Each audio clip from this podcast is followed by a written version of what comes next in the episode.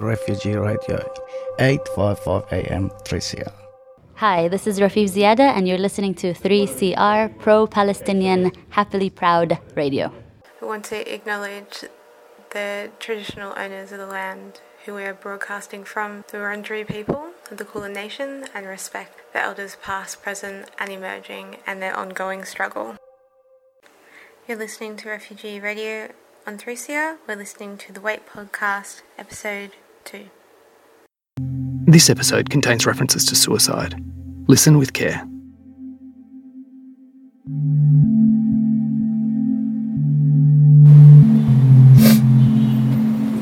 So I'm out of the interview. It wasn't an interview basically. She started explaining that we will we will never get resettled. My dad got upset and he was like, "It's in, it's injustice." He said he wants to go ban himself in front of UNHCR. That's the last thing he said. We left off last episode in a pretty dark place. It's a year and a half since that bad interview at UNHCR. In the end, your dad didn't burn himself that day. No, but it's really complicated. It's not over. You know, it's hard for me to talk about it. Maybe it's better if I talk to you about it another time. Can you tell me about your dad back in Iran then? What was he like there? I can't think of a thing that I didn't have as a child or I wanted and I didn't get, you know. What work did he do? He was a graphic designer and he did advertisements, so billboards, you know, business cards, everything. He would stay until late hours at night to continue working. I, I guess he loved his job. Our family had a pretty comfortable middle class life in Iran, but everything suddenly changed. It started with my dad printing material for the opposition movement. Many wondered if Iran's opposition movement was dead, the so-called Green Movement. Today they were beaten, tear gassed, and thrown in jail. At that time, thousands and thousands of people were being arrested. But hard numbers on deaths or detentions are hard to come by. His shop was raided, his staff were arrested, and we knew we, we were next. They were looking for us.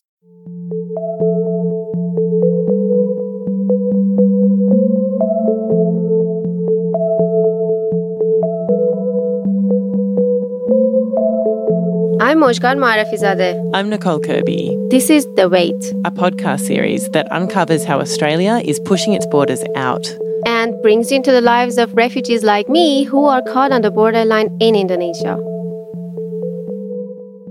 Now you're stuck in Indonesia and you're railing against being there with every fibre of your being. I want to know how you got to be where you are. In this episode, we go back. Okay, should we start? I'm Hossein. I'm from Iran, 22 years old. Mojgan's taking your phone away from you. Playing with phone all the time. One of the first friends I met in Indonesia was Hossein. I remember him being this little boy. He was really chubby and very naughty. His mom was always mad at him because he couldn't sit still. But now he's twice my size. He speaks fluent Bahasa Indonesia. He lives in this refugee accommodation just outside Jakarta. It's this huge long building with like hundreds of kind of like boxy little rooms. Oh, he says if the security sees this, he's gonna start asking questions. Oh, okay. Yeah, Better idea. You know, uh, I wanted to start recording out the front, but he wouldn't let me because he was a bit worried about us walking around with headphones and a recorder on. But yeah, we walked past like all of these little families and screaming kids until we finally arrived at his room that he shares with his dad. The two of them share a little room with two single beds that literally touch toe to toe. He'd kicked his dad out for the afternoon when we met him. Okay, continue. We met, it was on um, June 2013, around 10 o'clock or 11 o'clock at night. Yeah. We met in the boat, so It was the first time we met, and we met on a boat wanting to head to Australia. We were so close to each other, like a box of dates squeezed into each other. And I was complaining, obviously, crying, being so upset. And Hossein was a tiny little boy at that time. He had this baby face that he doesn't have anymore. You didn't change. You're still the same Mushkan. the tiny girl, the short. Short and tiny. My been- hair has changed. Yeah, it was like a couche. that's that's an Arabic word. It means like really poofy big hair. It's been six, more than six years. More than six years. So of course we're gonna be change it in Indonesia.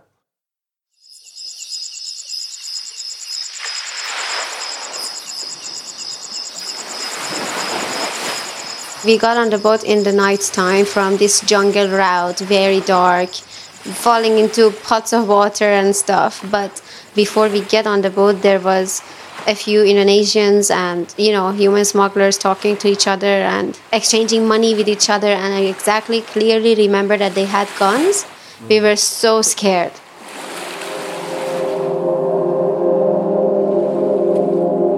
So we were put on the boat and like sit quietly.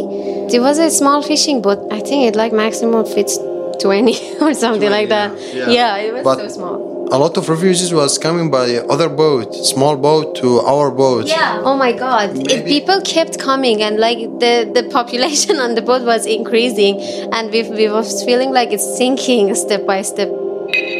It was getting so heavy. Yeah, but I think the smuggler want to put like more than a hundred person in the boat. Yeah, all we was, we was hearing was more people are coming. We have to wait. We have to wait. So that we waited and waited, and more people kept coming until it was getting lighter, like near the morning, and we saw a police boat, a, a speedboat of police coming to us. And what the police boat did was they tied a rope into our boat at the fishing boat, and they pulled us all the way to Tanjung Priok, which is a harbor in Jakarta. Seven hours on the boat. More than seven hours. All those people, we were freaking out. They took us back to Jakarta on the boat. And when we arrived there, it was like paparazzi everywhere. There were two boats with the red logo of TV1, you know, the Indonesian TV on it, lots of cameras. So we were all like, oh my God, hiding our faces. Then we were transferred into a detention from there. We went to immigration center and they searched us, took all our stuff away from us, and transferred us to detention centers. They took our phones. Everything. Just they give it back our clothes. we saw some families in a room like a prison. So we was thinking how long they have been there. I asked them. They said like seven months and more. We were really freaked out because there was pregnant women there there was like families living behind those bars and we were really scared when we saw that. And they were taking pictures of us the whole time asked us to write our names on a board with our age and country and stuff and we, we had to we had to hold the board in front of ourselves and take picture against this wall with black and white lines on it just like in the movies. It was really embarrassing. Yeah just like prisoners. Yeah.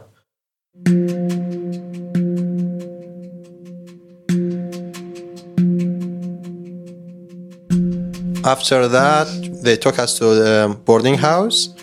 There was a lot of like army with heavy guns, 10 or more army. So So you were taken to this boarding house, which was surrounded by armed guards. Yeah. So they were all, especially the guys, were planning this big escape so that all of us can just get out of here. after five days, some asylum seekers, they bu- actually they bought some uh, drinks, alcohol, and they give it to the the army, the securities. How, how did they buy the alcohol?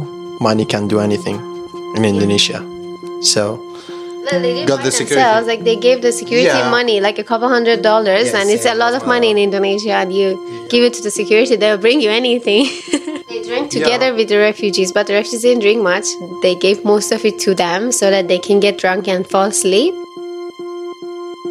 My room was in the end of the corridor, and Hossein's room was almost towards the front. So they were queuing to go out earlier. So they were creeping past the security guards that were falling asleep on their bellies. They were like really drunk.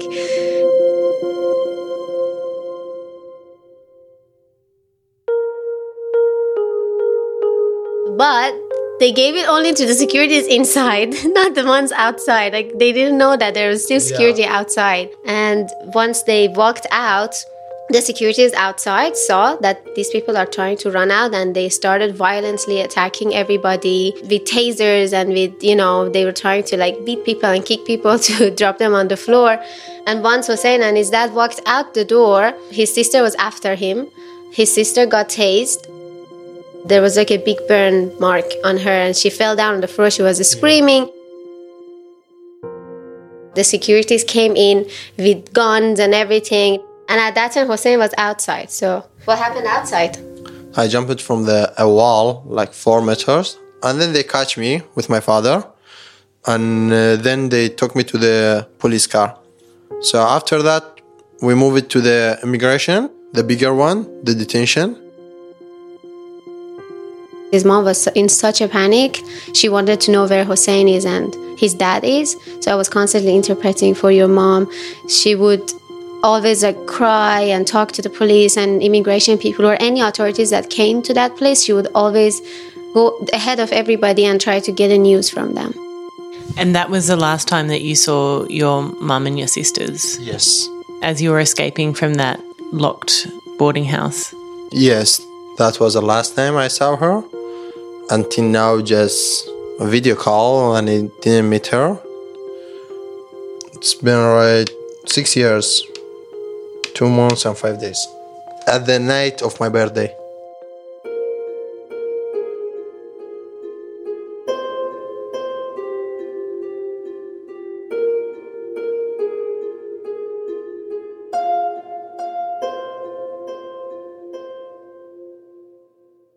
I, wouldn't be surprised, based on what my research has found, that Australian government knew the boat was leaving from surveillance and satellites in the sky or any other kind of on the ground surveillance like informants, and then tipped off the Indonesian government about these people seeking asylum, told them where they were, and supported them to go, go find them and, and return them back to the Indonesian shores. Asher Hirsch, he is a PhD researcher at Monash University and a senior policy officer at the Refugee Council of Australia. So I- I'm looking at the way that Australia has outsourced its border controls to Indonesia in effort to stop asylum seekers coming to Australia. I think anyone looking at the facts on the ground can see that Australia has its hand in almost all the anti-smuggling and, and anti-refugee policies in Indonesia. Those kind of interceptions that Mojgan and her friends and family have experienced, there's those onshore interceptions as well as the turnbacks at sea. Could we say that they're the direct result of Australia's intervention in that way? Mojgan, maybe you can explain. When you say you were intercepted and towed back at sea, was it the Australian government or the Indonesian government who intercepted you? Indonesian government. Yeah. And so Indonesia doesn't really care if people seeking asylum leave Indonesia to go to Australia, but the Australian government has a very political need to stop the boats, and so it's been incentivizing and, and supporting the Indonesian government to, to do these kind of activities, and then training the Navy on how to intercept boats and how to know where they are. So the Australian government's given the Indonesian government surveillance equipment, and they've had informants and people working undercover help them in creating new laws that prohibit people smuggling and detain people without a visa, so detain refugees and, and people seeking asylum indefinitely in Indonesia. So Australia is kind of asking Indonesia to enforce its borders for it. But it's really touchy. Like, for one thing, Indonesia does not like the idea of Australia, this wealthy neighbour, intervening in its affairs. So the cooperation started formally in 2000 under an agreement that Australia made with Indonesia and the International Organization for Migration, IOM, called the Regional Cooperation Arrangement.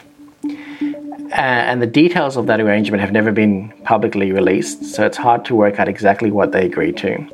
Uh, so since 2001 to 2016, Australia provided more than $240 million to IOM in Indonesia. And that money goes towards keeping refugees fed and in basic shelters like the one that Hossein and his father are living in. IOM has many shelters scattered across Indonesia that has refugees and asylum seekers living in them. Refugees always talk about IOM. Every refugee has heard of IOM. But maybe some refugees don't exactly know IOM's job because it's not their mandate to protect refugees. A few years ago, IOM became what they call a related organisation of the UN. But under the agreement, it's still independent and it isn't overseen by the UN's General Assembly.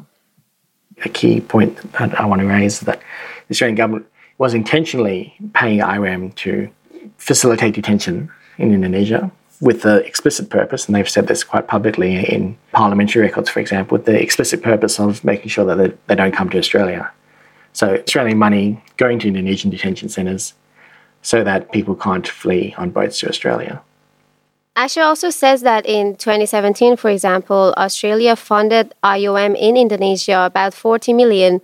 It's more than twice what Australia pays UNHCR globally. And instead, Australia's been funding IOM over UNHCR, uh, which shows, I guess, where their priorities lie.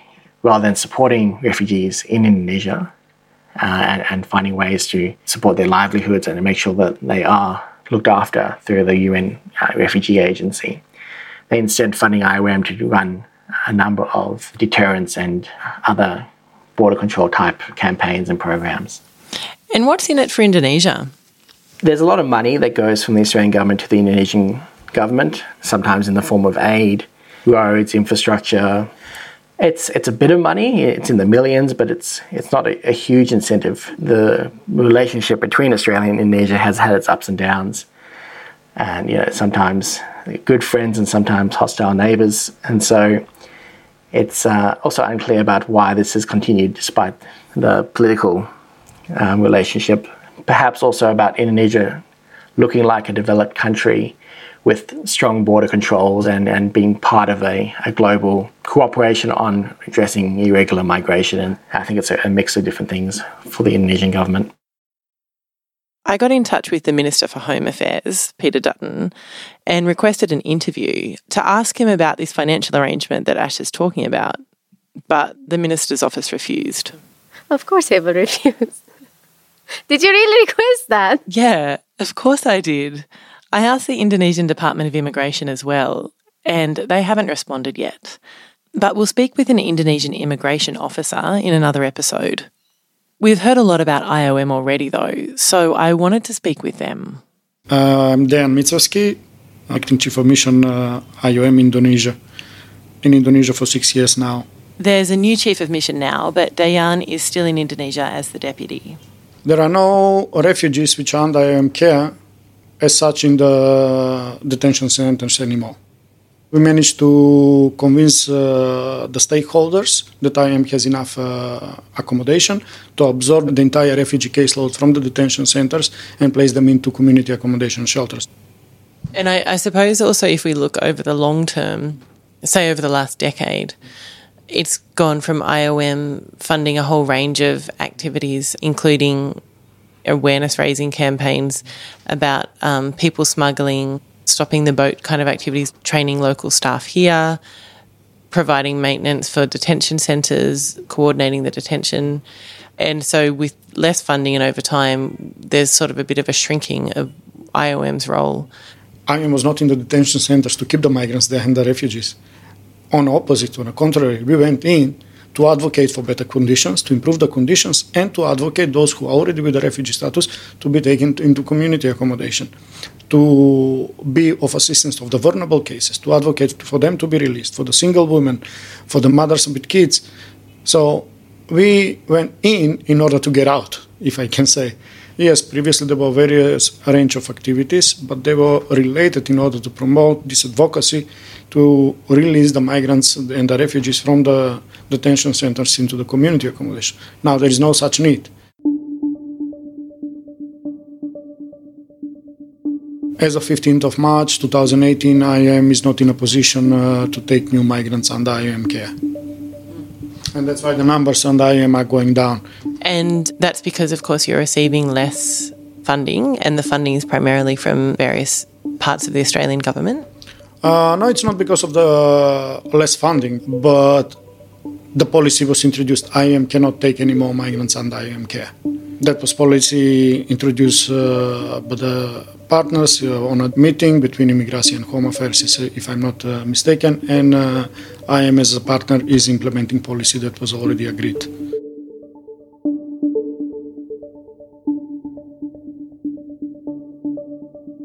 Now, if you look at the Australia Indonesia arrangements, International Organization for Migration is in many, many countries across the world, but I haven't seen that same situation where they have so much access and they're financed by a government outside Indonesia to do work with asylum seekers and refugees inside Indonesia. I haven't known of that to happen anywhere else. Trish Cameron is an Australian lawyer who we both know. She's been working on refugee claims here in Indonesia since 2014. She's been doing a whole lot more. She's my mentor. Because Australia was financing what was happening with asylum seekers and refugees up until you know the last few years, and because Indonesia was traditionally a temporary transit country where people would arrive there, maybe register with UNHCR and maybe not, and then try and get on a boat to go to Australia, it wasn't something that Indonesian government ever had to think about. Because they moved through Indonesia, they didn't stay. And if they did stay, they were put into detention where IOM was responsible. The boats are not really coming anymore. So they've started to withdraw the money that they were putting in in Indonesia. So that's like the next stage of it. They're like, oh, we we feel like we've fixed our problem. We don't need to do that anymore. So then it becomes what's what's Indonesia doing about that? Boats aren't leaving Indonesia for Australia anymore. But boats are still arriving in Indonesia. Yeah, in just the last few months, hundreds of Rohingya people have been rescued off the coast of Indonesia. This time, they weren't rescued by the Indonesian authorities, they were rescued by the Acehnese fishermen.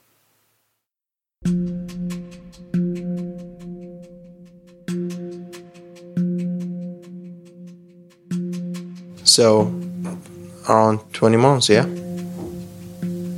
That's a long time. Around 20 months in immigration detention centre. Yes.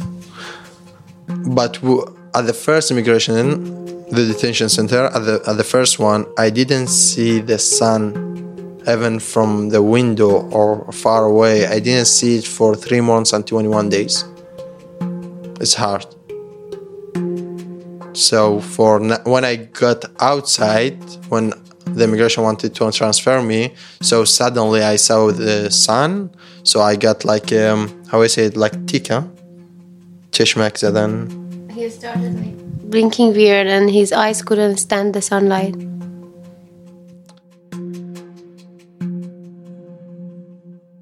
While Hossein and his dad were in detention, his mom and sister escaped from the boarding house again. After they escaped, after a few days, they went on the boat again. My mom with my uncle, and they reached Christmas Island. After three days on the boat. After like seven months, my mom uh, moved from Christmas Island to Nauru Island. So and the situation there was really hard. My sister got psychology problem, and my mom got cataract. They transferred to Darwin Detention Center. What's the current situation for your family in Australia? Their bridging visa will expire, and they don't know what will happen. What are their options? Do you know? There is no options. They don't know. Maybe they got the like three years visa, or they sent back to Nauru, or deported, or God knows. Do you think that you will make it there, or do you think that you could be waiting here for a very long time? I don't know. We say it's chance. Was there a potential for you to get resettled to the US at one point? I did even the second interview, medical checkup, everything for US. And then Donald Trump became the president and he banned seven countries, including Iran. And that's when your process was stopped. Yes.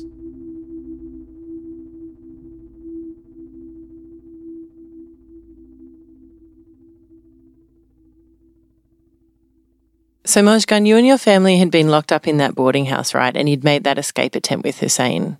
What happened for you guys after that? So they moved us after that. And then we were in a new boarding house, which was really open. It wasn't really escape attempt the second time because it was a very open boarding house. So we one night we just walked out of it. Everyone walked out of it. So you just like wandered out from this boarding house into the streets of Jakarta. Yes, at 4 a.m. Where did you imagine you'd go? We had no idea. We had no idea what to do. We had no SIM cards, no phones, no nothing. So we just uh, walked for a very, very long distance. We didn't know where we are. In the middle of the night, raining, pouring down. We arrived to a hospital, I remember, and from the hospital, we asked uh, the reception to get us a taxi. We knew we were headed to North Jakarta because that's where some other refugees were, and we went there. What happened after that? What After that, we were mostly in and out of detention, getting on boats, getting in detention, getting out again. Then I decided I don't want to get on boats again because it was terrifying. I was sick of it. I was sick of getting in detention and out of detention all the time and just losing everything again. But I wasn't thinking about how I can survive here, how long I would be staying here. The only thing in my head was I don't want to get on boats. So after that, it was the most difficult time in Indonesia for us because we didn't know anyone, we didn't know the language, we didn't have any money left on us, so we really didn't know what to do. At that time, I remember immigration was checking on refugees and raiding different apartments. So anywhere we went to rent and stay in for a while, we would be kicked out of it. So we had to find a new place again. It was really difficult. During all those crazy times that we, we were moving house to house, I met this uh, Chinese Indonesian couple. They really liked Iranian food, so they came to our place and we became really good friends. After a while, they insisted that I meet their son. They were matchmaking you. yeah, they were totally matchmaking me. His mom was like, I want you to marry my son. I was like, uh, what? my first impression was him was that he's this really quiet, very polite, and I don't know, very like positive vibe boy. He was just really relaxed and quiet, and he spoke in a really nice tone. I was like, oh, this guy is classy. But then when he asked me to be his girlfriend, I sat down and, and talked to him for like four hours, explaining that you should not date me. And these are all the reasons because I'm a refugee, blah, blah, everything. I explained everything to him. And he was just like, it's okay, it's okay. But then a while after that, we had to move house and immigration came to our place and everything. And then he realized what it really meant. He understood that it was not going to be easy.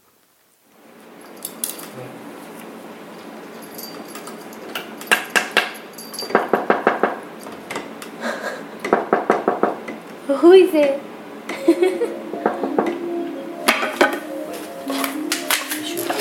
find something. Now I live with Patrick and I can't imagine my life without him. He's been pretty busy lately. Yeah, he's a doctor and he's at the front line of COVID. This is Where do I put all the empty boxes? I'll just be sitting there all day, every day. That's my chair, you know? I need an Insta. I Insta for you. We live in this cute house that has two floors and four rooms. I decorated it. You sent me this audio diary a year ago. Yes, we are living comfortable to that sense of having a roof over our head, and I'm so grateful for it. But I keep blaming myself for even being in a relationship with him because five years ago I did not know it's gonna happen like this. I thought that maximum in another one or two years we're gonna go get resettled somewhere and he can come with us and everything is gonna be fine. I didn't know I'm gonna be stuck for the next six years. I love him to death. I love him so much. He's like my best, best friend. We can talk about anything. But I'm impacting his life really badly. And it's horrible. It's horrible to live in uncertainty and not knowing what's gonna happen.